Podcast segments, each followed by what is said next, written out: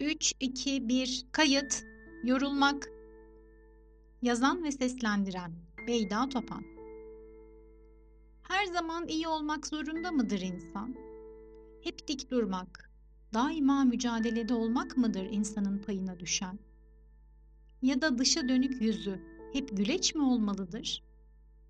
Ya böyleyken kendi içine haksızlık etmiş olmaz mı?''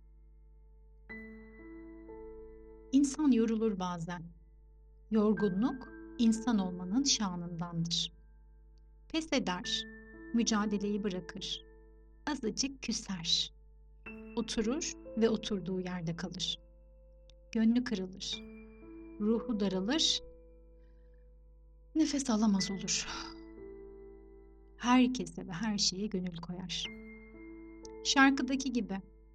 Hayat, beni neden yoruyorsun? Sorusu sürekli zihnini meşgul eder. Oturduğu yerden kalkamaz olur. Ne yemek ne gezmek lezzet verir. Sonra sıra hayatın anlamını sorgulamaya gelir. Sahi ben ne yapıyorum bu hayatta? Kime ne faydam var ki? İnsan bir kez girdi mi soru konvoyuna ardı arkası kesilmez. Soru soruya çengelini takar da sürükler peşi sıra her yere. Sonra mı? Sonrasını herkes kendi tamamlar. Yol bir tane değildir ki sonrası bir yoldan olsun. Hem çok yol var, hem yol içre yol var. Peki, en iyi, en doğru, en güvenli, en sağlam, en temiz, en en en en yol hangisi? Bayılıyor insanoğlu enlerin peşinde koşmaya. Ya bizim için en yol yoksa?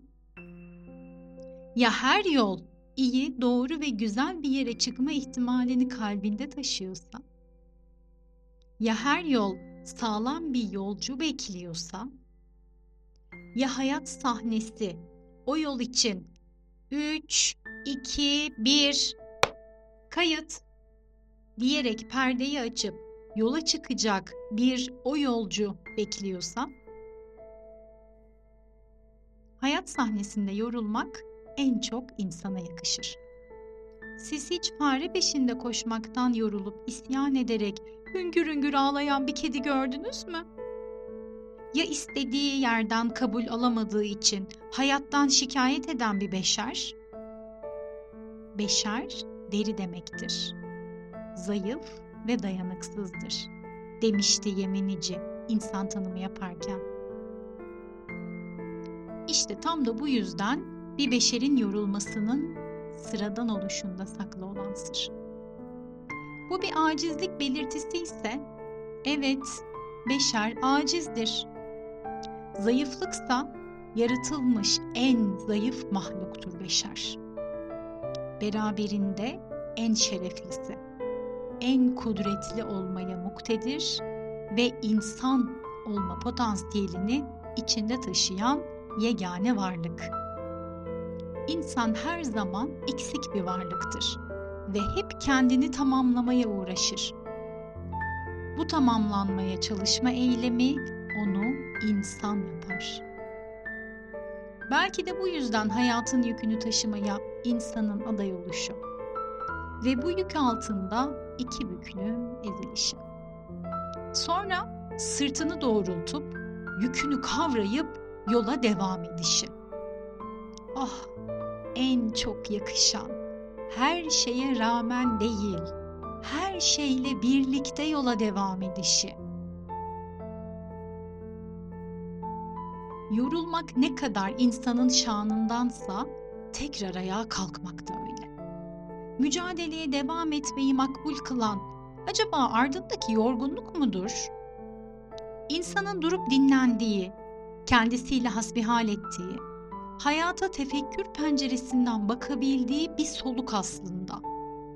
Hem milyarlarca insandan biri olduğu için bir nokta kadar hükmü olan hem de berzahın altına konmakla müşerref kılınacak bir eşrefi mahlukat her şey bir nokta olmaktan ibaretse, hangisi olmayı kendi mi seçer insan?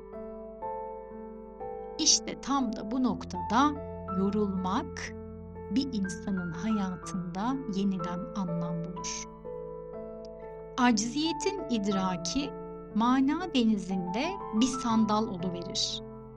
İdrakin aczini idrak ise o sandalın kürekleri.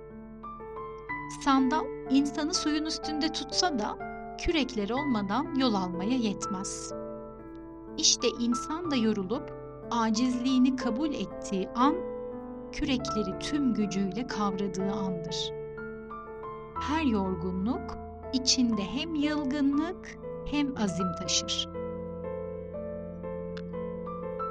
Hangisini parlatırsa insan o ışıldamaya başlar. Işıldadıkça etrafını aydınlatır. Görünmezler görünür olur.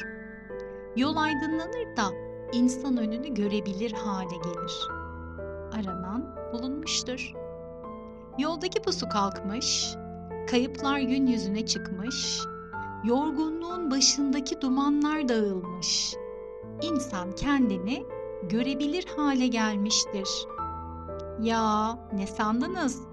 Etrafı görmekte ne var ki? Biraz dikkatli bakış çoğu zaman yeter etrafı görmeye. Asıl olan insanın kendindeki kendini görmesi. Yunus Emre'mizin deyişiyle benden içerideki beni görmesi. İşte yeniden yola düşme vakti tam da bu ana denk gelir. O zaman yorgunluğunu ayrı sever insan. Yorulmanın da hayat sahnesine yerleştirilmiş bir durak olduğunu fark eder. Hemen her yolcunun bu durağa uğradığını görür. Sartre sahne arkasından fısıldar. İnsanın kendisi eksiklik olarak sahneye çıkan bir varlıktır. Durakta yalnız başına beklemediğini görmek bir yandan da iyi gelir. Yaratılmış her duygunun yaşanmasının gerekliliği ve kıymeti anlaşılır. Gülmek kadar gerekliyse ağlamak, mücadele etmek kadar da değerlidir yorulmak. Hep olumsuz anlamların sırtına yüklenmesi onun suçu değildir. Belki bugün, belki de bir gün bu da anlaşılır. Ne zaman ve nasıl olacağının pek bir önemi yok aslında. Olacak olan zamanı geldiğinde olacaktır. Ve o olmadan önce yine aynı replik hayat sahnesinde ses bulacaktır. 3, 2, 1, kayıt.